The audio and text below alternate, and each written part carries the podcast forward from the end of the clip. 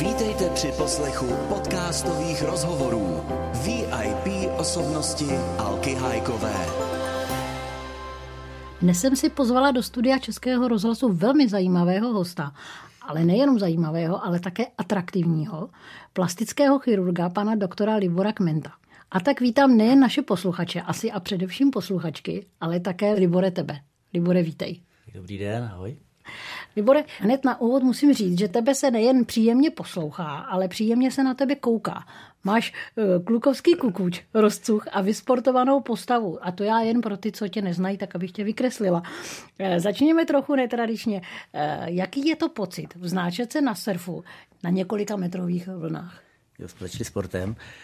No, pocit je to krásný. No, já jsem, když jsem začal windsurfovat, bohužel windsurfovat a surfovat, bohužel už jakoby v pozdějším věku, že ne úplně, jsem se k tomu nedostal úplně jako mladý, ale až třeba po 30 a se surfingem až po 40.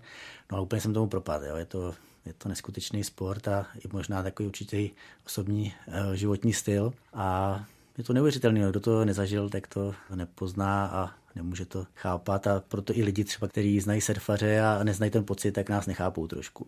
a co, co, co ti to dává osobně? No tak je to super sport na to, že člověk se se vyřádí sportovně a je to neuvěřitelný relax, takže po té fyzické i té psychické stránce člověk si odpočine a zároveň se příjemně unaví a je to krásný pocit. No. Nejvíc na vlnách, když člověk jede vlnou, ať na surfu nebo na windsurfu a ta vlna vedle něj padá, třeba 3-4 metrová, tak ten adrenalin, který tam je a to krásný. Jo. Mluvíš tady o adrenalinu, eh, ty jsi plastický chirurg, já myslím, že to je svým způsobem taky adrenalin. Pojďme teda na operační sál. Eh, teď se nacházíme bohužel v době rouškové, kdy nám jsou vidět jenom oči. Očekávala bych, že právě operace oční výček bude prioritní, ale ty si mi před chvílí říkal a vyvedl jsi mě z omilu, že tomu tak není. Které partie to tedy jsou? No operujeme jako v každé době operujeme celé tělo, všechno od, od víček přes nosy a rty a prsa a liposukce a vlastně operujeme všechno. Spousta lidí to využívá toho, že je doma na home office a nemůže do práce a, a i třeba to, to zamaskování tou roušku, tak ty oči jsou zrovna vidět právě, takže samozřejmě zkrášlení očí je příjemný, že je nemusíme maskovat dneska pod ústenkou, ale když jdou ty lidi z operace, spíš zamaskují ten nos nebo operaci rtů, tak což je někdy s výhodou, takže některé klientky tady to vítají. Uh-huh. A e, když k tobě přijde klientka, která by ráda nějakou, nějakou úpravu a ty na ní vidíš, že má strach, jaký pomůžeš, jaký pomůžeš ten strach překonat? No, a stává tak, se to? Tak to určitě se to stává, ale tak ta konzultace není o tom, že by se musel něčeho bát, tak možná někdo je nervózní, někdo se třeba trošičku stydí. Ale... Myslím toho výsledku třeba, víš, toho výsledku, že by se báli. No, tak to je jasný, jo. Tak když jdou třeba na operaci, která je v obličeji, tak, tak to je jasný, že se člověk musí bát, ale je normální, že se člověk bojí, ale musí mít důvěru v toho operatéra. Že? Když, si, když si mě někdo vybere, tak mi důvěřovat musí a samozřejmě ta konzultace k, tomu by měla vést, že já prostě tu pacientku si jednak vyslechnu, zjistím, jaký ona má třeba ty přání, požadavky, představy a já jí řeknu nějaký svůj názor, poučím jí o té operaci. No a to by mělo uklidnit. No a když by mi samozřejmě nedůvěřovala, tak což se samozřejmě může někdo stát, že se až tak bojí, pak asi je lepší třeba na tu operaci nechodit. No. A převládne někdy taková je ten strach nad tím konečným výsledkem, že budu krásná, budu se cítit psychicky líp? Nebo je tomu naopak? Já myslím spíš naopak, že, že ty lidi k nám na ty konzultace přicházejí, když už to myslí opravdu vážně a ten strach musí překonat, no a překonávají většinou. A ta konzultace pomůže tomu, že prostě ten strach z nich spadne a myslím si, že většina těch lidí po té konzultaci na tu operaci přijde. No. A to znamená, že vlastně ty musíš být nejen dobrý lékař, ale i psycholog. Určitě to je o té psychologii, o tom, že člověk musí se vcítit do toho člověka, musí se, vždycky se snažím porozumět to, jejich představě. A říká se o plastice, že to je taková určitá psychochirurgie, protože spousta lidí samozřejmě přichází k nám a tu operaci nepotřebuje. A takže hodně často ty operace rozmluvám a musím se vcítit do toho člověka, no, jak to cítí a tak. Na druhou stranu jsou ženy, které jsou posedlé úpravami. Na jedné straně jsme říkali strach, na druhé straně posedlost. Co už je extrémní a kde je ten moment, kdy poslat klienta spíš k psychiatrovi než pod kudlu? No tak ten extrém je, když samozřejmě to nepotřebujou a prostě tlačí na to, že tu, a já jim to rozmlouvám, tak, tak uh, se snažím tu klientku neoperovat. Pak samozřejmě jsou to klientky, které už jsou odoperované, mají třeba odoperované obličej někdy několikrát. když si vzpomínám třeba nějaký konkrétní případy a, a tlačí mě do dalších úprav, tak nebo do další operace a vím, že ten efekt nebude téměř žádný, nebo naopak spíš horší ještě, protože pak, když se něco přehání, tak to taky není úplně ideální. Takže jsou to extrémy. A pak jsou to další extrémy, kdy ty lidi skutečně mají určitou závislost, kdy jakoby něco chtějí za každou cenu. Takže třeba přijdou na, že by chtěli něco operovat, já jim to rozmluvím, že to třeba nepotřebují, vysvětlím jim to, oni třeba tomu porozumějí a chtějí za každou cenu něco, takže mi říkají, tak co bych mohla mít jo, ve finále. Takže vlastně to je taková zvláštní otázka, že, že ne, co bych mohla mít, ale spíš, co bych potřebovala. A když by nic nepotřebovala, tak za každou cenu by, takže to se snažím pak samozřejmě taky lidi neoperovat. A nebo samozřejmě, když vím, že by to bylo nějaký riziko, když někdo chce přehnaně třeba velká prsa nebo některé zákroky nebo kombinované zákroky někdy, které mohou být velmi riskantní, tak samozřejmě pak musíme takový lidi odmítnout a nebo poslat potom opravdu k tomu psychologovi. A někdy to jsou samozřejmě lidi, kteří jsou psychicky nemocní, což je někdy těžké odhadnout. A když takové lidi neodhadneme a nepošleme třeba k tomu psychologu nebo psychiatrovi před tou operací, tak si můžeme zadělat na velké problémy, protože oni skutečně mají třeba nos, s kterým jsou spokojení, ale řeší s tím nějaké své osobní problémy, že chtějí operaci a pak po té operaci vlastně oni si uvědomí, že ten nos ten problém nebyl a pak vlastně se snaží zase, jsou, nemůžou být lidi někdy spokojení a snaží se třeba, nebo chtějí po nás potom vrátit stav, zase ten nos třeba do původního stavu, že takže to je někdy hodně těžký. No. A jsi eh, v takových soudech rychlej ráznej, anebo máš trpělivost s tou klientkou jí to vysvětlit? Já si myslím, že jsem trpělivý, no musím být trpělivý. Samozřejmě někdy to je, pak se to vymstí v té ordinaci, když, když mám ambulantní den, třeba jako dneska, tak když pak stačí, když tam mám takový dva, tři lidi, kteří kteří jsou třeba náročnější a s kterými si musím povídat díl a nedodržuju přesně ten čas nějaký, který mám na tu konzultaci eh, vyhrazený, tak, tak pak je to těžké, že ta ambulance se mi protáhne a pak ty lidi tam třeba čekají hodinu a mám třeba hodinu sklus a je to, kvůli, je to kvůli tím lidem, že se jim snažím víc vstříc a stejně tak, jako kdyby ty lidi, kteří čekají a pak se na ně dostane řada, tak stejně tak se jim věnu tu dobu, kterou prostě je potřeba. Není to, hmm. že bych se měl na někoho 10 minut a 10 minut bych dodržoval striktně. Ono samozřejmě, my vidíme na konci tu krásu, to, to estetično vlastně po té operaci, ale nedávno, když jsme spolu mluvili, jsi byl na ambulanci a postavil si, že komunikace s klienty nebyla úplně jednoduchá. Teď to nakonec říkal taky. Je jak je v tuto chvíli u tebe to ze sebe ovládáním a dokážeš být nepříjemný? Já si myslím, že nejsem nepříjemný, že, to moc, že mi to moc nejde, nejsem ani jsem taková klidnější povaha, bych řekl, no, nedovedu být ani na nikoho zlej, i když by to třeba nikdy bylo potřeba, a nikdy by to se to možná hodilo. Takže s tím mám trošku problém. No.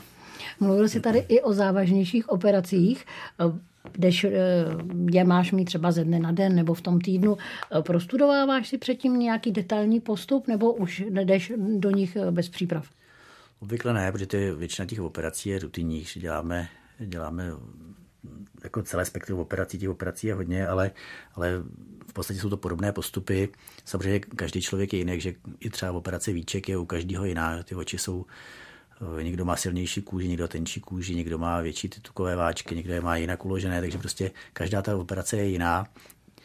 Ale uh, studoval jsem si samozřejmě dříve, když jsem začínal, tak jsem si musel studovat některé typy operací dopředu, anebo dneska třeba, kdybych dělal nějakou operaci, která třeba není tolik obvyklá, nebo je to něco, nebo nějaká, nějaký novější postup třeba, tak to bych si určitě na to připravoval dopředu. No. Uh-huh. Ty jsi vyhledávaným chirurgem, pracuješ na příkopech na klinice ST, eh, za tebou jezdí i klientky až z Havaje. Je to jiné etnikum. Mají také tím pádem jiné požadavky, vyžadují jiný přístup, nebo? Já teda obecně radši operuju české klienty, protože není to jenom o tom provést tu operaci, ale je to o tom, že s těmi klienty člověk naváží nějaký vztah a s těma s těmi českými klienty a pacienty to, mi to jde, myslím, že dobře, že, že prostě není tam jednak ta jazyková bariéra, jednak ty Češi jsou, bych řekl, jiný, i než třeba jsou pacienti z okolních zemí. A jednak jsou to jiné požadavky, jednak jsou to jiné třeba nějaké kulturní třeba představy jiné, nebo tak, že prostě vím, že české klientky jsou, bych řekl, daleko víc eh, umírněnější. Myslím, že taková, takové to porozumění, kde já třeba dovedu víc porozumět tomu jejich představě, a je, je to daleko, bych řekl, jednodušší než s těmi cizinci. No. U těch cizinců je to někdy, že vím třeba američanky, že jo, tak tam třeba prsa tam trošičku se provádí jiným způsobem, že jo. jednak jsou to větší velikosti implantátů, které se tam používají, jednak eh, v Americe se používá třeba jiný typ implantátů ve smyslu povrchu implantátu eh, a tak dále, takže prostě to je to někdy s těmi cizinci těžší. No. A je dneska, Libore, plastická operace běžnou normou nebo je jenom pro vyvolené? Operujeme eh, pacienty vlastně ze všech eh, společenských tří, takže je to úplně běžná záležitost dneska.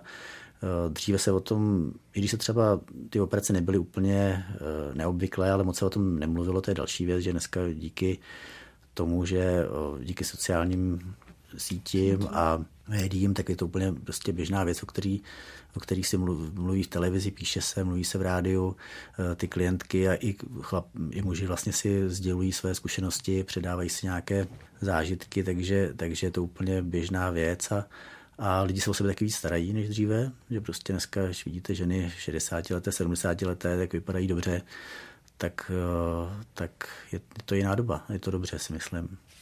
Operuješ víčka, prsa, nos a tak dále a tak dále. Máš před sebou ještě nějaký lékařský oříšek, myslím plastiku obličeje či jinou náročnou operaci? No, určitě plastiky obličeje se provádí velice často. Ty zrovna patří mezi náročnější operace, protože je to operace, která, je, která trvá delší dobu. Je to taková trošičku preciznější práce, navíc ještě v obou stranách, takže, takže ta je trošku náročnější z těch operací. Plastiky břicha jsou takové větší operace, které se někdy kombinují třeba s liposukcema a patří to i mezi takové třeba rizikovější operace. Jinak z těch složitějších asi operací tam myslím, že nic pro nás není nějak extra složitý, protože je to skutečně jsou ty operace standardní. A chtěl by ty si sám ještě vyzkoušet někdy něco, co se ještě nikdy nedělal? Ale jo, jsou to určité výzvy, hlavně v nemocnici na Bulovce, kde ještě působím stále, tak tak tam občas se dostanu k nějakým takovým tím věcem, jako jsou třeba nádory v obličeji, nebo nádory prsů, tam hodně operujeme, takové rekonstrukční operace, tak to mě baví hodně. No. To je, občas to je výzva, ty výsledky někdy můžou být hodně hezké a to, to mě baví. My jsme tady na začátku mluvili o tom, že jsi vášnivý sportovec. A když se řekne estetická medicína, jak spolu souvisí estetika těla i duše? No, to úplně nevím, jak to spolu souvisí, ale ale ten vzhled a ta, ta duševní pohoda asi, sebou, asi spolu souvisí, bych řekl. A úplně nevím, jak to odpovědět. No, jestli se cítíš líp vlastně, nebo je lidi, když se, jestli se cítí líp, když mají vlastně dobrou fyzickou kondici a tím pádem vlastně i fyzickou, že jo, psychickou. Tak, tak to stoprocentně, no. To je vlastně v obou straně se to dá převíst, že já když prostě samozřejmě můžu být úplně maximálně se cítit unavený a když jdu na sportovat, teď jdu, ať bych si šel třeba zacvičit do posilovny nebo uh, surfovat, tak prostě člověk tam jde úplně s jazykem na vestě a myslí si, že už mu dochází síly úplně a pak vlastně odchází z toho sportu a, a poskakuje veselý a, a je to eh, a vlastně i z druhé strany je to to samé. No. A úplně poslední otázka, Libore, na závěr. Eh, která část těla tě baví operovat nejvíc? No hodně mě baví operovat prsa, to mě bavilo vždycky a hodně mě baví operovat nosy, protože ty nosy jsou takový ten určitý adrenalin, jak si o tom mluvila. A je to hodně takové o té představivosti a ne, je to takové hodně, hodně speciální operace, kterou ne každý plastický chirurg umí a operuje. Libore, já strašně děkuji, že jsi přišel. Já myslím, že to bylo velmi zajímavé povídání, nejenom pro mě, ale i naše posluchače. A přeju ti hodně spokojených klientů a ať se ti daří. Já taky děkuji moc za pozvání a taky přeju všechno nejlepší a děkuji.